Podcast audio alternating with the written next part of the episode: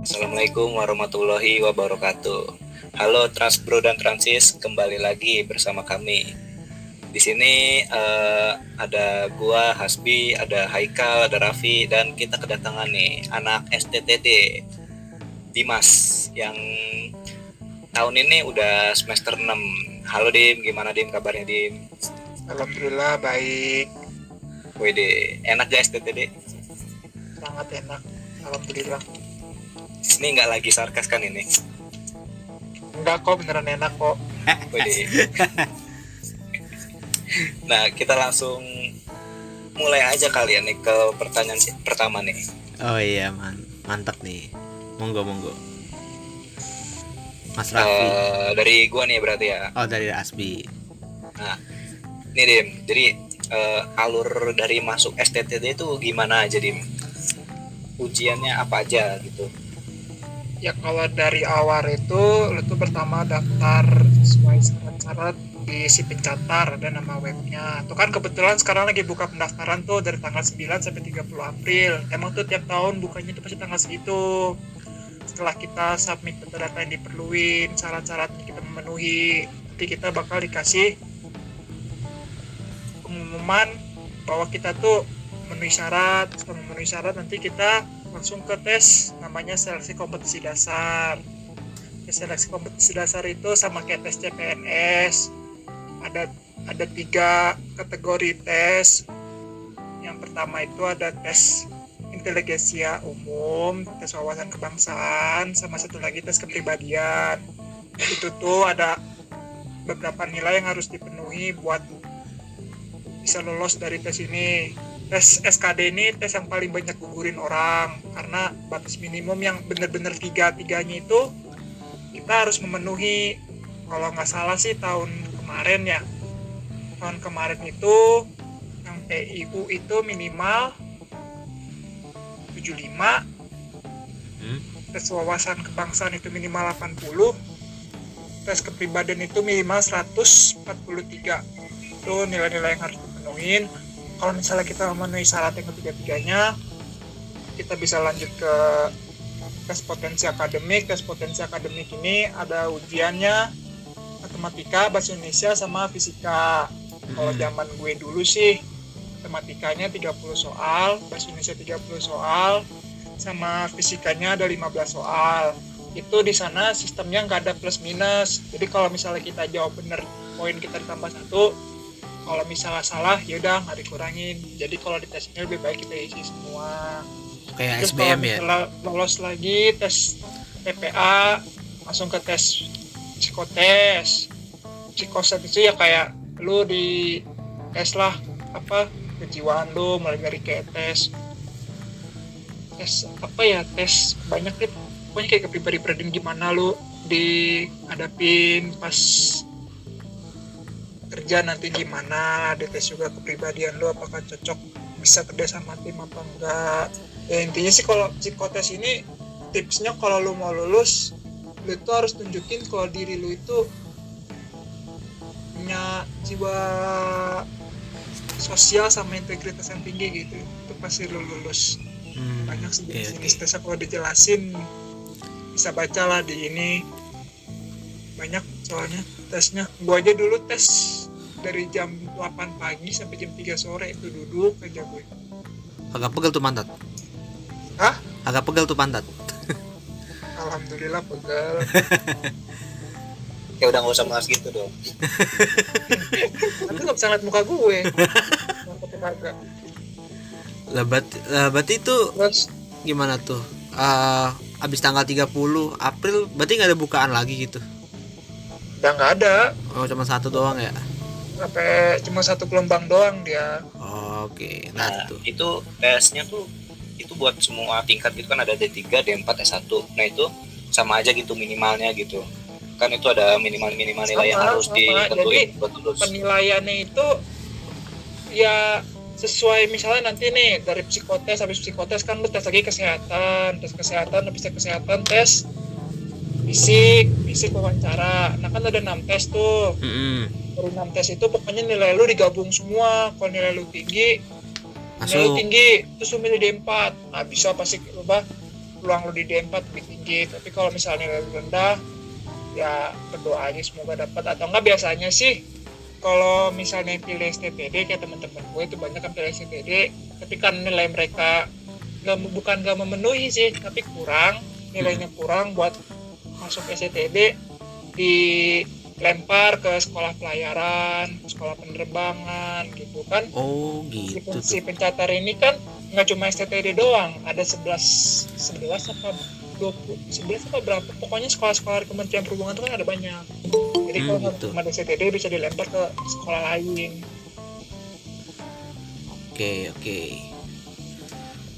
Nah terus kalau misalnya berarti ada passing grade passing grade dong ya? Kalau misalnya Ya, nilai lu kurang dari sini grade. lu masuk di D3 kurang dari segini eh, segini dan bisa dapat itu. gue juga gue juga nggak ngerti sampai sekarang mereka itu sistem penilaiannya gimana. Tapi sepemahaman gue eh, mereka itu nilai pokoknya sesuai nilai tinggi tinggian nilai sih kalau nggak salah. Jadi misalnya dari 3000 pendaftar Heeh. mereka yang diterima cuma 912 Mm-mm. nah mis- 912 nilai tertinggi yang diterima di situ gitu oh gitu Apa gue nggak ngerti passing grade nggak ngerti apa pokoknya nilai kita tinggi kita masuk situ intinya sih gitu Mm-mm. nah Nah, kalau nggak tinggi terus dilempar-lempar Nah itu kan tadi Iya. tes ibaratnya tuh tes kayak eh, macem UTBK gitu lah ya.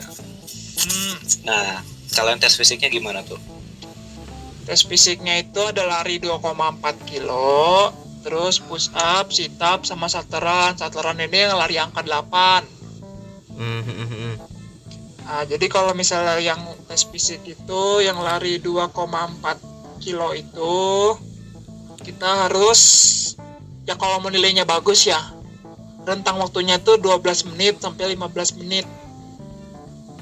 Baru kita bisa dapat nilai yang terbaik. Itu jatuhnya semapta A. Jadi semap jadi kan tes namanya tes semapta. Tes semapta ini ada dibagi dua. Semapta A semapta B. Hmm, Mata A ini yang lari 2,4 kilo, yang B itu yang sisanya yang sit up, push up sama saturan. Pokoknya kalau batas batas nilai bagusnya lari itu itu eh, 12 sampai 15 menit. Atau enggak kalau emang lu nggak bisa nembus segitu minimal lu jangan jalan lah. iya gitu Itu bakal ngurang itu bakal ngurangin nilai lo kalau kayak gitu. Nah lu dulu gimana tuh? Lu latihan dulu apa gimana? Kalau gue sih karena udah biasa trekking ya, apalagi sama Hasbi kan tuh dulu panas-panasan, jadi kayak mental fisik gue tuh udah terbangun gitu ya. Ada aja sendiri gitu. mental Latihannya cuma latihan ngolah-ngolah aja sih kayak lari biasa pagi-pagi gitu. Lalu sebelum tes latihan dulu gitu. Ya latihan ya memperkuat fisik lah walaupun udah ada bawaan kekuatan fisik dari trekking semasa jadi relpen kan. Berarti itu lama banget dong ya kalau misalnya kan tanggal 30 nih batas pendaftaran terus misalnya langsung tes tuh tes rentetannya tuh misalnya sampai habis gitu sampai ya akhirnya jadi mahasiswa STTD gitu lah ya tuh berapa lama sih kayak urutan tes tulis tes fisik psikotes gitu tuh dim Gua tes dari April baru masuk bulan September. buset deh gue juga kan gue juga sempat keterima di Undip, undip ya. adalah salah satu universitas di Semarang jurusannya yang sangat berbeda dari jurusan yang saya ini sekarang kan beda banget Ya for your information Dimas ini sebelumnya masuk keterima di sastra Jepang Ah, ah. Dan malah banting setir ke STTD. oh nggak apa-apa. Kan itu ber- berhubungan dengan Jepang juga. Kalau pengadaan iya. Oh, ya, pengadaan. iya. Makanya kan kemarin di MRT gue ketemu orang Jepang bisa gue ngomongnya. Oh, konnichiwa gitu. Gini ya apa omae wa mau shindeiru ya, ntar nggak dikasih data gue noni? Oh, lanjut nih lanjut lanjut. Eh, tadi si Ahmad Rafiq kan mau nanya nih. Monggo Vi mau nanya kan tadi Vi Eh, mau nanya nih Dim seputar STTD BTW Gua selain yang Dimas pelajari sekarang tuh bidang-bidangnya apa aja sih yang dipelajari di STTD itu? bidang apa nih? Seluruh seluruh bidang di kampus apa cuma gue yang di tiga kereta api doang ya semua Ya. dah semua dulu secara keseluruhan ya keseluruhan itu DCTD itu jurusannya tuh ada tiga yang Ah. D4 transportasi darat. Hmm. D4 transportasi darat itu ngebahas semua transportasi darat mulai dari ya transportasi darat di jalan raya kereta api sama angkutan sungai dan pelayaran itu pokoknya mereka semuanya dipelajarin nah di D4 ini itu 8 semester. 8 semester 144 SKS. Eh, mereka ini intinya mempelajari semualah. Mencakup seluruh transportasi darat. Terus ada lagi D3 manajemen transportasi jalan. Ini, ini kayak kita tuh jurusan ini tuh ngebahas tentang seputar jalan raya. LHR ya? Iya jalan-jalan rambu-rambu pala segala macem gitu.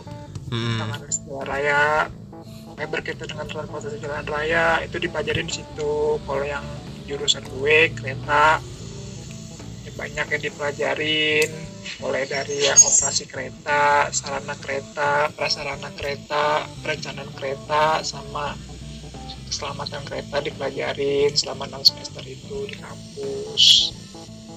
Berarti kereta terpisah sendiri gitu ya nggak terpisah sih. Maksudnya kategorinya bisa dibilang beda sendiri ya.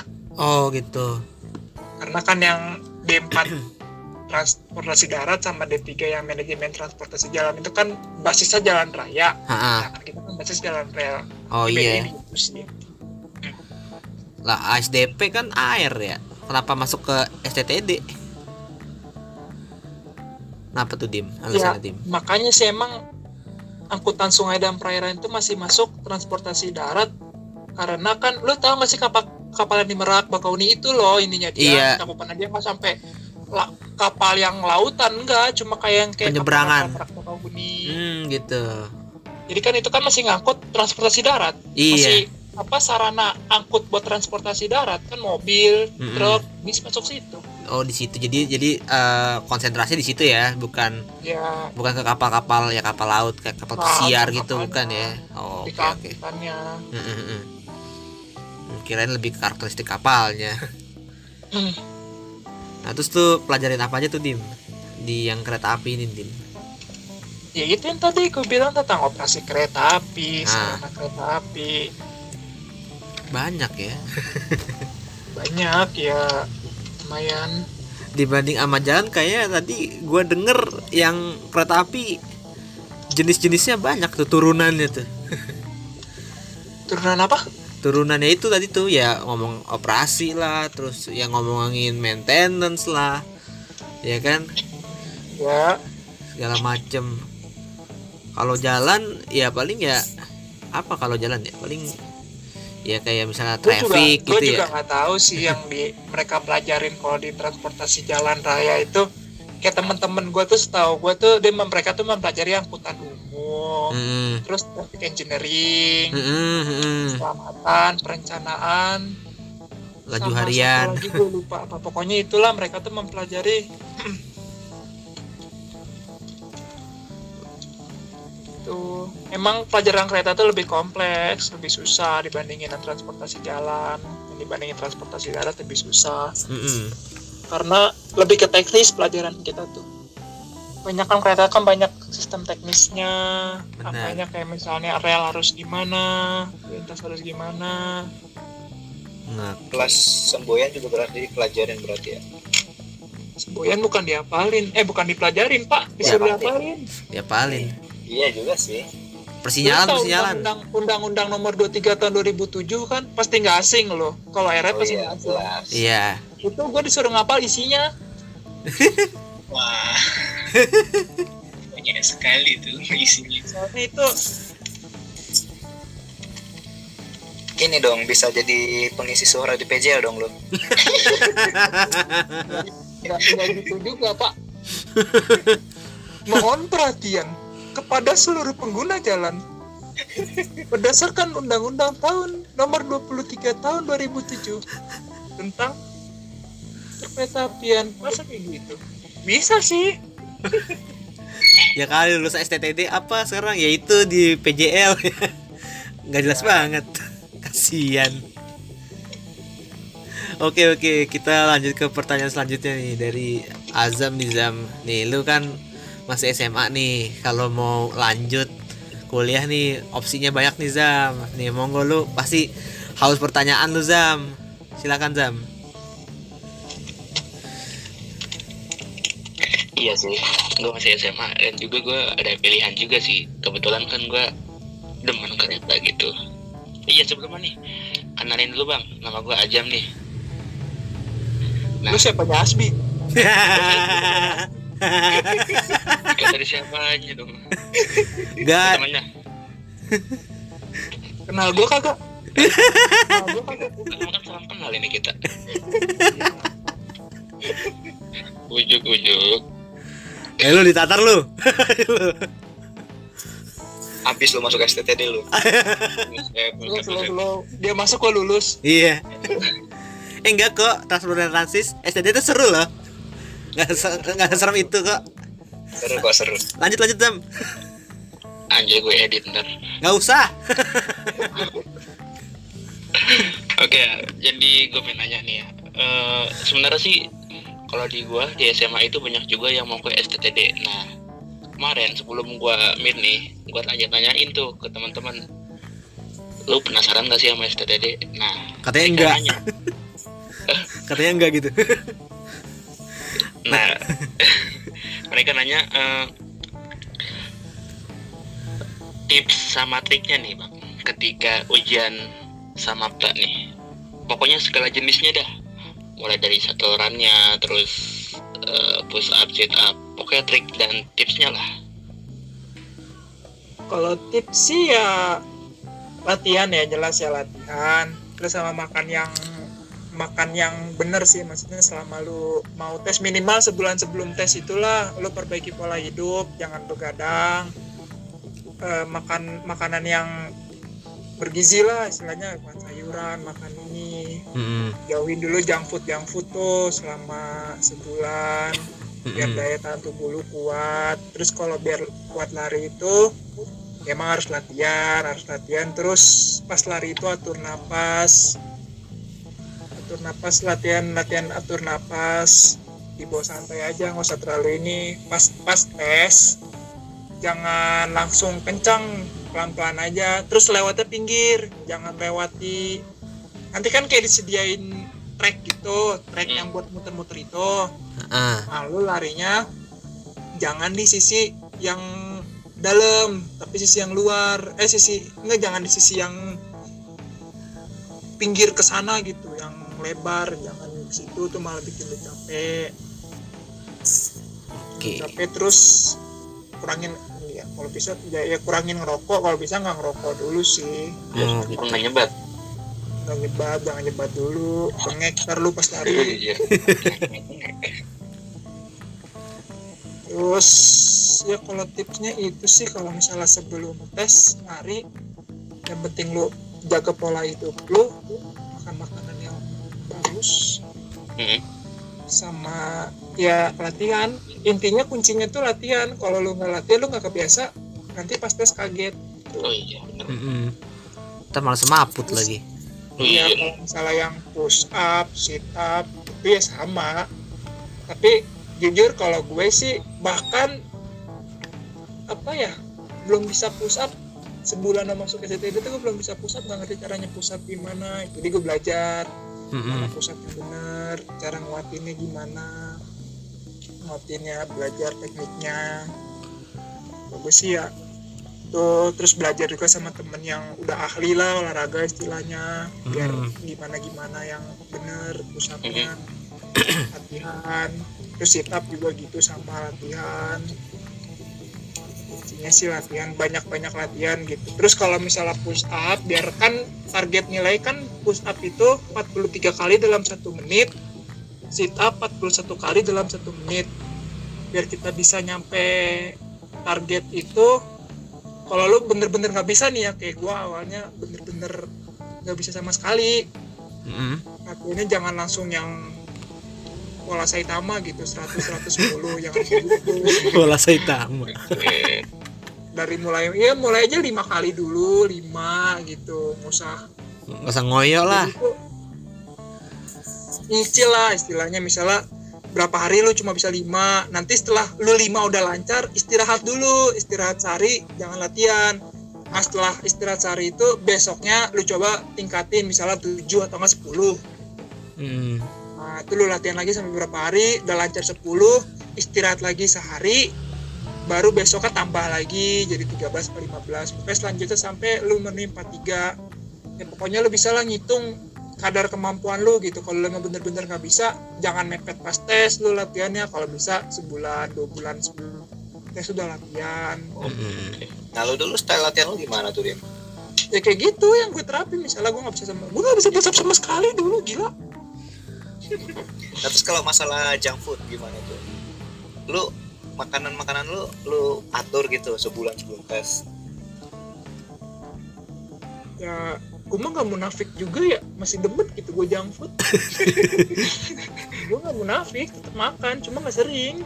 Iya diatur. Apa kalau biasa orang nyebutnya cheat day cheat day? Iya itulah pokoknya kalau masalah tes fisik. Tapi kalau kehidupan gimana tuh Kan kata lu ini Dim, push up 43 kali dalam satu menit.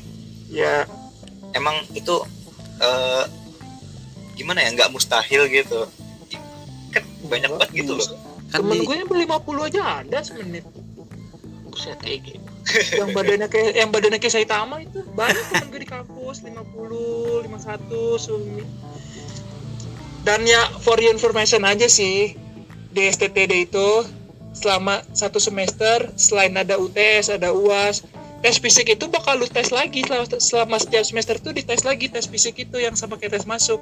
Ah, jadi misalnya lu 6 semester ya udah 6 kali lu sama apa selama 6 kali itu sama terus terus.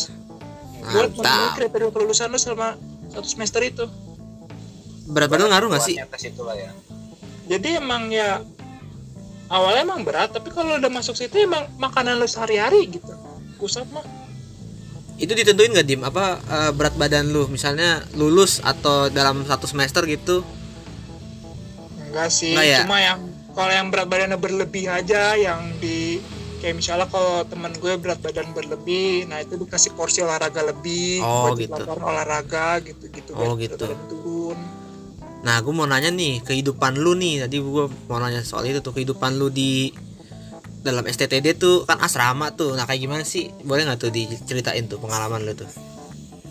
Gue kan di asrama dari semester 1 sampai semester 4 semester, Iya. semester 4 itu tingkat 1 tingkat 2 Heeh. kalau lo tingkat akhir kan gue sekarang tingkat akhir nih posisinya tingkat 3 nih. Iya. itu udah nggak di asrama lagi. Pokoknya setiap tingkat akhir tuh nggak di asrama. Ngekos terus gitu? kalau ya dulu asrama itu ya lu bangun subuh. Sebelum subuh malah bangun. Heeh. Nanti ada apel pengecekan istilahnya apel pengecekan dicek lu bangun apa enggak gitu. Heeh.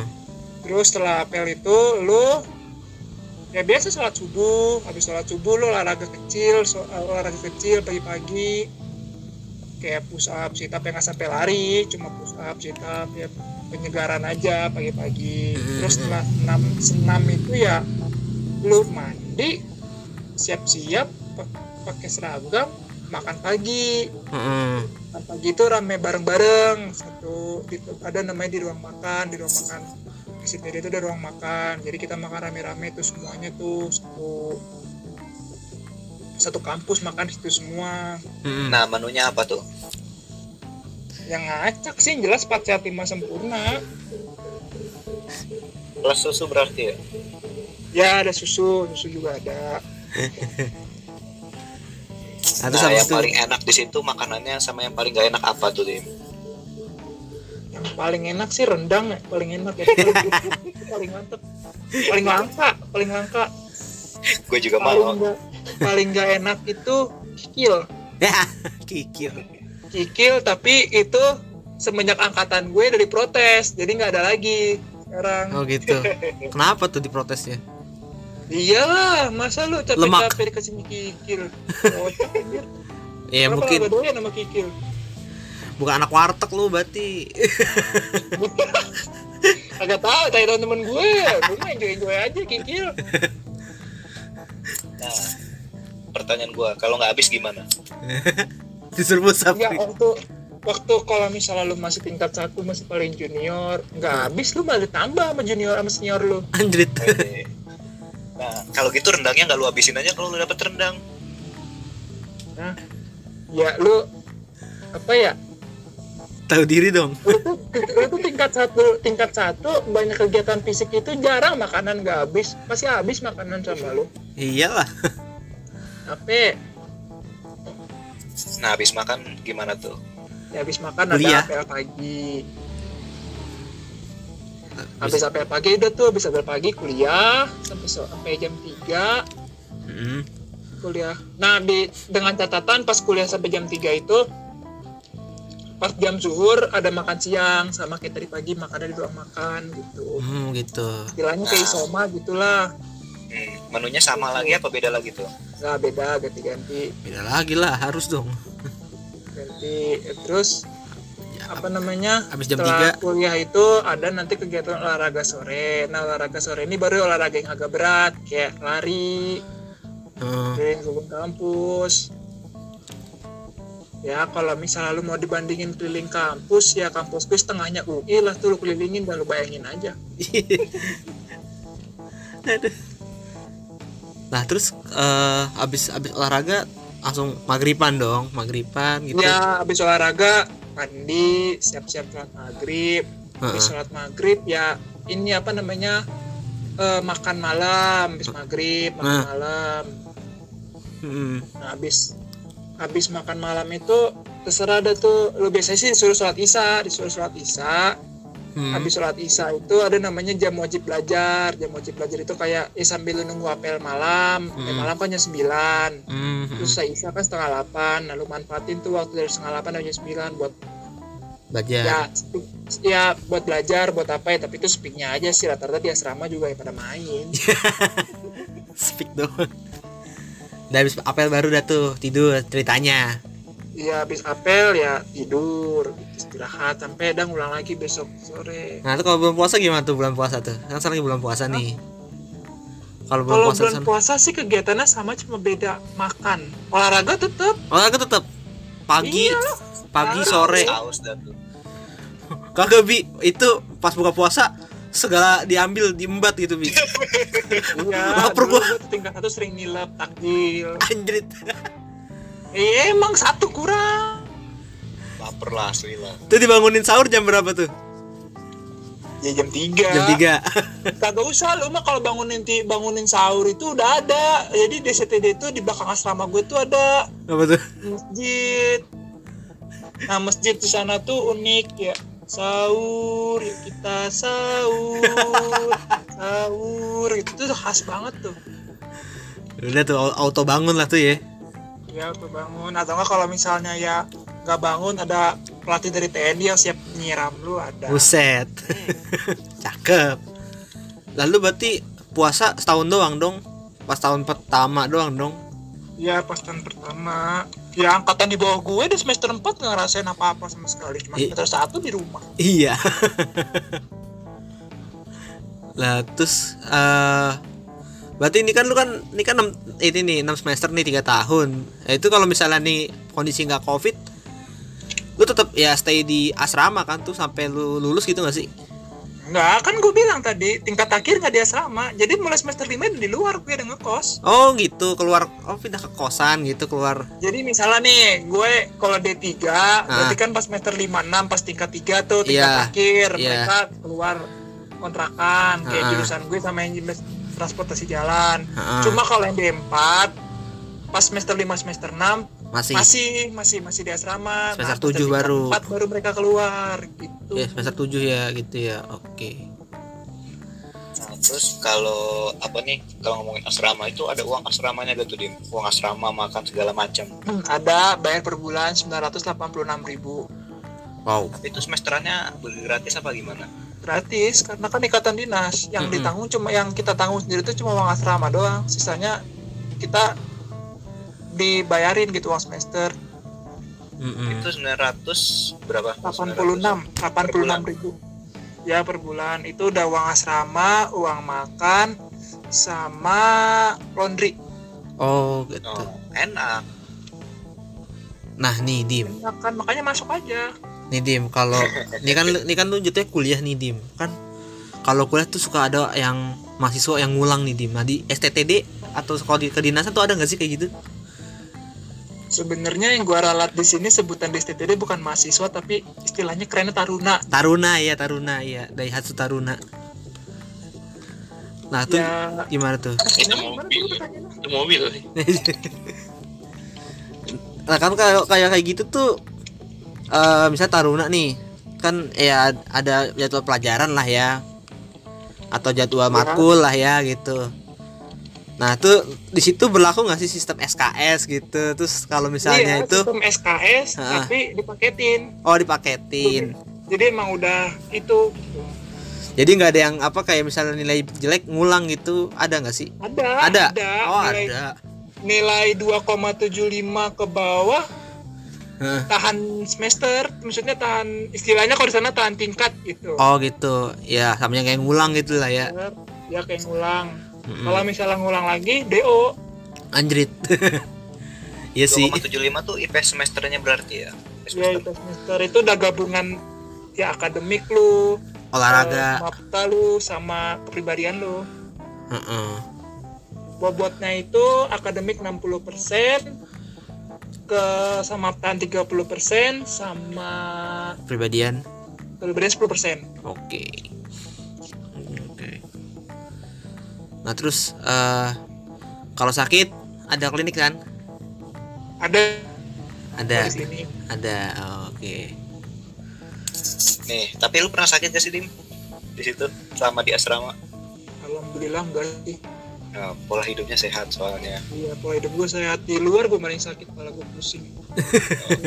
Makanya makanya bagi para apa nih siswa yang pengen masuk STTD atau sekolah Itulah. lain. ada positifnya, ada sisi positifnya. Heeh, sehat lu gitu. Sehat. sehat tuh pasti sehat. Masuk Sehat. aja ayo ayo. Join join. Tapi kalau urusan eh, sakit hati ada dong. Urusan lain lagi. Sakit hati. Ya, lah. Nggak ada lah sakit Ah. hati itu yang bikin orang sakit hati. Ambiar oke lanjut lagi Nah. nih. Lanjut lagi bi. Apa bi? Dulu nih apa bi? Ini kan apa nih biasanya tuh kalau pesantren ngomongin pesantren kalau pesantren kan nggak boleh bawa HP kalau STTD itu boleh bawa HP gue sih sama? Boleh bawa pas tingkat akhir doang. Oh, oke. Pas pokoknya sama lu di asrama nggak boleh bawa HP Heeh. nah kalau ketahuan gimana tuh? Dio ya dihancurin aja lu. An- Andrit. Ada gak teman sangkatan lu yang ketahuan gitu? Ya banyak. Paling boleh bawa laptop ya? Atau disediain laptop laptop sediain? Ya paling boleh laptop sama modem gitu. oh iya iya.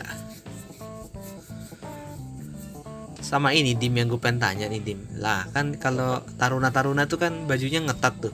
Lu pas Iya. lagi itu tuh fittingnya kapan tuh? Waktu pas pas Enggak, setiap, itu lu ngecilin sendiri. Lah, demi Jadi apa? pas pas dapat dari kampusnya Hah? masih longgar. Oh, Nah, gitu. ngukur sendiri. Oh gitu. Gue baru tahu loh asli. Ya, yang ngukur sendiri. Tapi ada beberapa baju juga yang emang udah di fitting dari sananya biar pas. Kayak baju dinas upacara yang warna biru dongker tuh kayak baju kondektur. Ah ada. Nah itu itu di fitting karena kan tuh baju upacara jadi emang harus pas. Cuma kalau kayak pakai dinas harian pakai dinas lapangan ya itu kita ngukur sendiri. Karena kan sering kita pakai gitu. Ah. dan badan kita kan gak mungkin segitu-segitu aja. Oh iya itu itu masalahnya. Oh gitu. Baru tahu loh. Akhirnya rasa penasaran gue. itu, itu kita kerjain sendiri Nah Kang jahitnya di situ ada atau di luar? ada ada ada di sini Wah, ada lengkap ya. Lengkap ya. sama yang suka di sana yang udah istilahnya lah gimana setelan bagaimana dia harus dijahit Heeh. Oke nih eh, lanjut lagi nih Zam pertanyaan lu Zam. Lu kan banyak nanya nih. Oke, Bang. Nanya lagi ya. Nah, ini soal perkereta apian di STTD sama PPI nih. Nah, itu eh, kalau di STTD itu selengkap sama PPI Madiun nggak sih? Nah, terus juga prospek kerjanya itu lebih besar mana STTD atau PPI Madiun ya kita, saya sih sebagai orang awam ya pengen tahu aja gitu Jadi kalau di STPD ini sistemnya udah 100% ikatan dinas, istilahnya pola pembibitan lah istilahnya. Mm-mm. Di STPD itu udah 100% kedinasan. Semenjak angkatan gue sih, semenjak angkatan gue baru pertama sebelum-sebelumnya masih 50% kedinasan, 50% reguler. Mm-mm. Nah, kalau jadi sekarang itu STD udah 100% ikatan dinas. Jadi prospek kerja lu lulus ya di PNS. Hmm, Jadi oke. PNS sedangkan kalau di PPI Madiun itu ada yang sama kayak gue pola pembibitan cuma sekitar 30 persennya 30 persen dari jumlah seluruh tarunanya doang. Sisanya ada yang sistem reguler ada sistem mandiri. Hmm, Jadi- mm-mm. jadi kalau yang reguler mandiri di PPI Madiun ini ya mereka bisa ngelamar jadi masinis di KAI atau misalnya ngelamar di MRT di nah iya iya iya. Sedangkan yang ikatan dinas di PPI Madiun itu cuma 30 persen Hmm, oke pantesan tuh terus kalau kali ya tuh masalah pelajaran Mm-mm. ya PPI ini lebih ke teknis dia lebih detail kan kalau gue kayak mempelajari operasi mempelajari prasarana mempelajari sarana Mm-mm. eh, keselamatan apa itu kan cuma dari sisi regulatornya lah. Kan gue karena jadi PNS kan berarti kan gue harus mempelajari regulator. Teoritis lah ya. mayoritasnya manajemen. Heeh. sedangkan pola PPI Madiun itu lebih ke teknis. Kayak dia kan ada jurusan teknik jalur dan bangunan mekanika KA segala macam kan jurusannya. Mm-mm. bagi-bagi lagi. Kayak Mm-mm, gitu. benar, jadi kalau PPI jadi singkatnya PPI Madiun itu lebih ke teknis kalau STTD lebih ke sisi regulator. Hmm. Lebih kayak ngomong teoritis juga ya gitu ya ya iya Theo. ya it- itu manajemen lah dia kan Manajemen lah. namanya kan nama prodi gue diploma 3 manajemen transportasi perkereta apian Mm-mm, begitu ya. Nah kalau apa eh, untuk fasilitasnya nih kan kalau misalnya di PPI nih eh, PPI Madiun tuh ya pasti kayak untuk perkereta apian ya banyak lah ada kayak ya kereta gitu ada juga simulatornya. Ataupun ya ada barang rel nih eh, coba lu apa contoh lu bikin ngebubut kek ngebubut rel kek terus ngetempak rel kayak gitu. Kan ada ya kalau di PPI kan katanya nih lebih ke teknik mesin lah tapi versi perkereta apiannya gitu. Nah kan gue bilang tadi kan PPI versi iya. ke teknis. Nah ah. Nah terus nih kan juga kalau lu juga kalau gue bilang manajemennya lebih kayak manajemen teknik sipil sih kalau gua Ya, itu lihat ya sih. ya, kayak, iya. Hmm, kayak hmm, perencanaan lah terus ya kalau misalnya apa sih eh, nge perencanaan terus nge-planning atau ngerancang sebuah jalur sinyal gitu-gitu kan ya, iya betul. lebih ke manajerial sipil lah gitu ya jadi ada kalau kayak mau tahu FDI aja. Kalau lu kuliah di kereta api itu lu bakal nemuin gabungan dari teknik sipil teknik elektro sama teknik mesin. Benar. Kayak gitu, benar.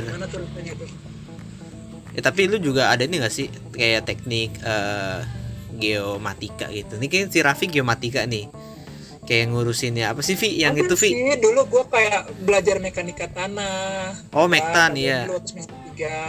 Mektan iya sipil tuh ya terus Mektan tiga nah semester empatnya ini kayak lebih menjurusnya lagi dia terowongan dan jembatan Hmm. Gitu. Oh gitu, iya iya iya iya. Nah sekarang gue lumayan ngerti nih. Nah kalau tadi balik lagi ke pertanyaan gue tuh fasilitas eh, misalnya kalau di compare sama PPI nih, kayak misalnya ya berbau kereta api lah. Ada ada persamaan nggak sih? Kayak simulator gitu contohnya. Ada nggak sih?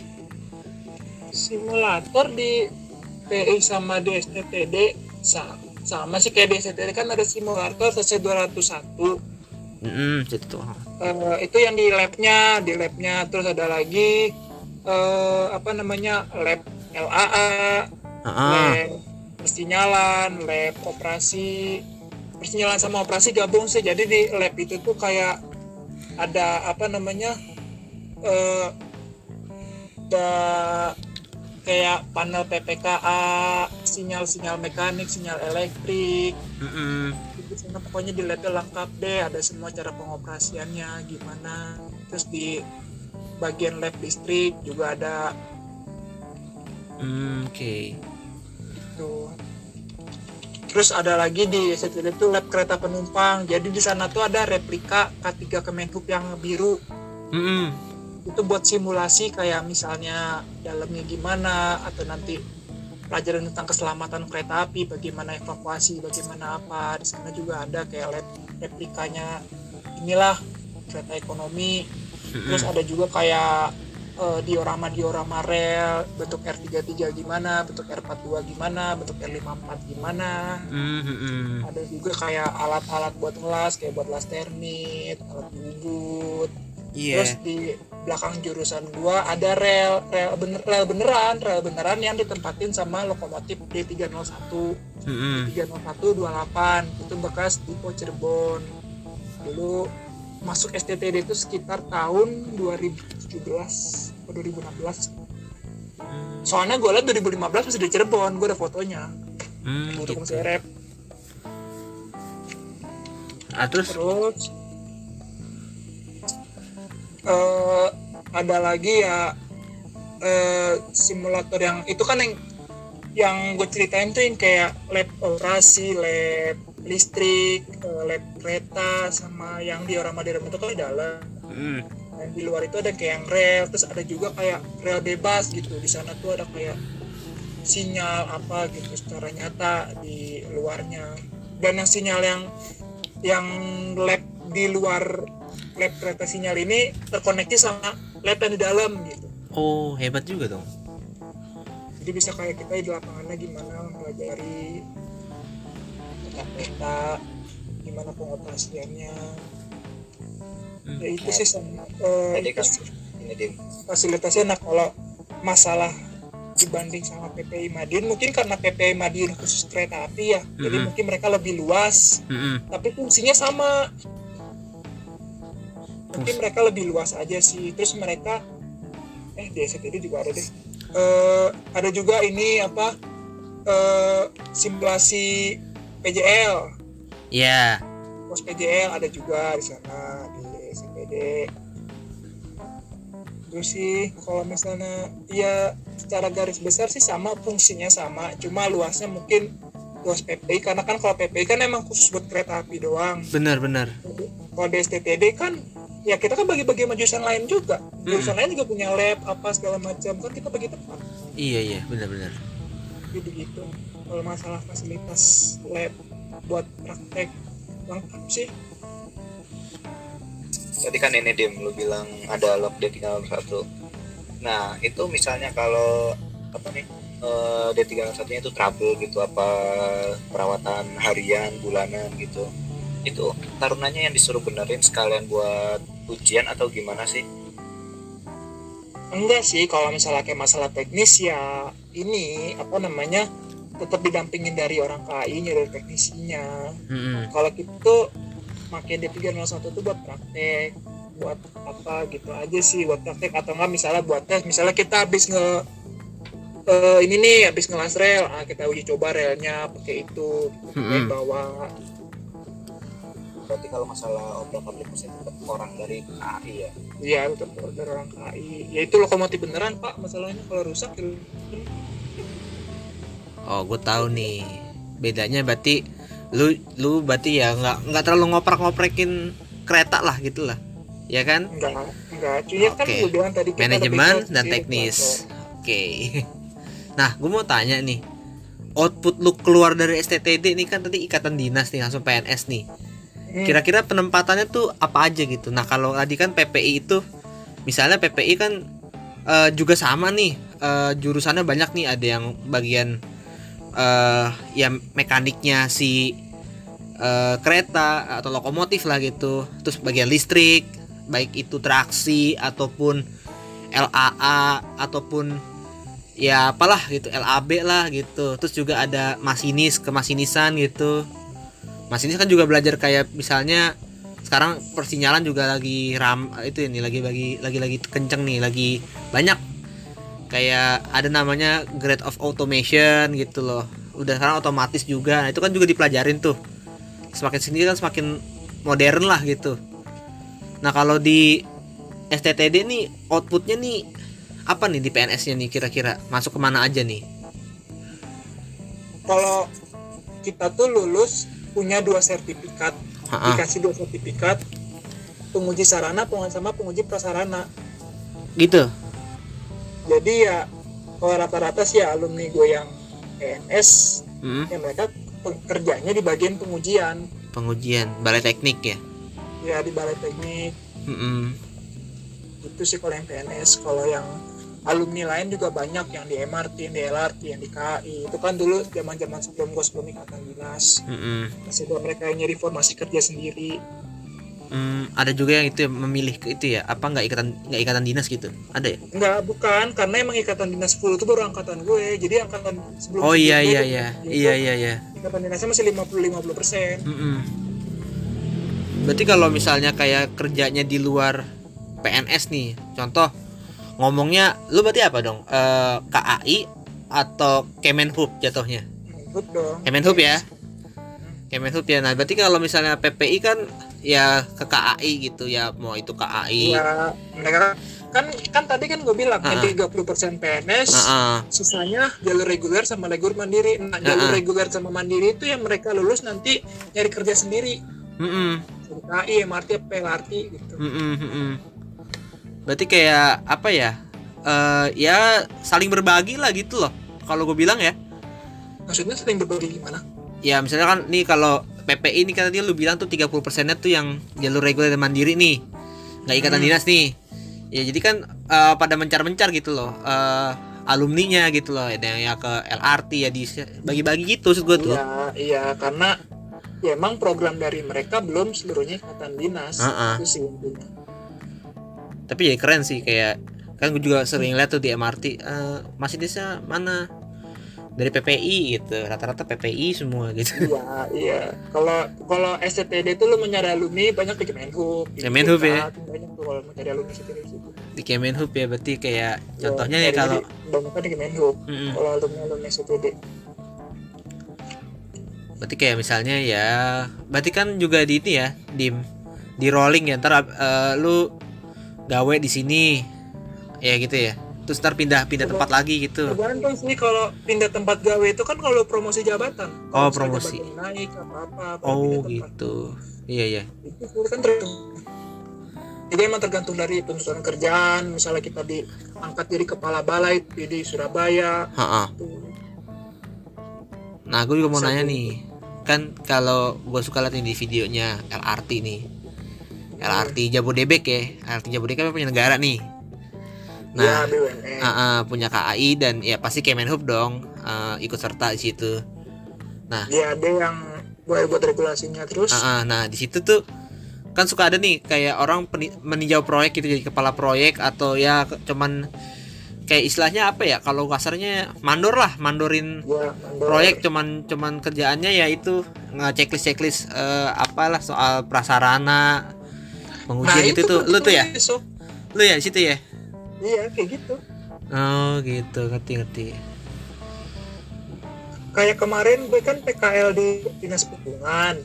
Ngebahasnya MRT sama LRT jadi gue datang ke MRT LRT cuma checklist checklist doang. Survei apa?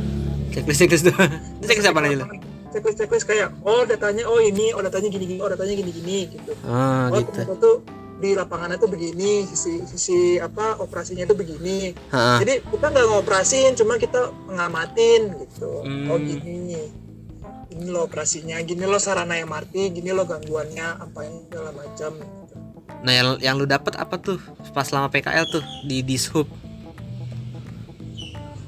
ya yang gue dapet sih ya tentang MRT sama LRT itu sendiri sih kayak seluk beluknya gimana ya mungkin gue nggak bisa cerita terlalu banyak ya karena gue udah tanda tangan partai integritas juga gue nggak boleh terlalu banyak ngomong masalah apalagi Iya. masalah yang aibnya mereka gitu Iya, Itu gue betul. karena integritas yang jelas ya gue belajar lah tentang MRT LRT itu lebih dalam gimana pengoperasiannya gimana eh, regulasinya gimana okupansinya apa segala macam gue ba- belajar tentang itu sih. Ngomong Tapi perencanaan juga ya lu. Mantep nih wah tuh dengar tuh transport dan transit tuh ya. Masuk STT ini seru dah outputnya sumpah. Ya ini ya. Pas PKL kayak gitu. Gak, gak nyesel kok. Nggak nyesel dah nih.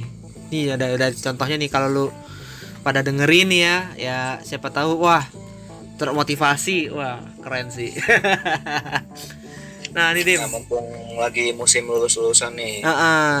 atau siapa enggak tahu yang pengen masuk jurusan lain, siapa tahu langsung jadi STTD gitu pindah. Iya. Tapi sayang Bi, ini rilisnya Tep- sementara udah tutup April kan, akhir April. Iya juga ya. Gak apa-apa ya, mungkin yang gap year gap year bisa nyoba lagi, wah cocok tuh buat tahun depan gitu ya. Nah, apalagi yang kayak pengen masuk sastra Jepang nih misalnya, terus tahu-tahu pindah gitu. STTD. Jangan di roasting Bapak. Jangan di roasting. merek lah Orang yang ngamuk. Bapak jangan di roasting dong Bapak, kasihan anaknya itu. Oke, Dim. Tapi kan sekarang jadi PNS, nggak perlu pusing-pusing. Waduh, ke mana ini kerja gitu? Iya. Ya kan? Kan enak. Apalagi kalau eh, ditanya kerjamu apa? PNS weh udah terjamin. Iya. Anjrit lah. Udah kayak dim. Nih terakhir nih dim. Eh eh, lu punya harapan apa nggak sih terhadap perkereta apian Indonesia gitu? Ataupun lu punya quotes lah gitu. Monggo dim kalau bisa disampaikan dim. Apa ya harapan gue buat kereta api ke depannya. Kalau dari gue sih ya gue ngarap lebih banyak sistem yang ini sih sistem yang diperbarui baik dari itu dari sarana dari prasarana bisa lebih canggih lagi bisa lebih ter- ini. Itu juga tantangan buat gue juga sih kan karena istilahnya tuntutan gue kerja tuh udah nunggu gitu. Kayak gue PK di dinas perhubungan itu gue udah tahu permasalahan kereta api perkotaan perkotaan di Jakarta tuh gimana gitu Mm-mm.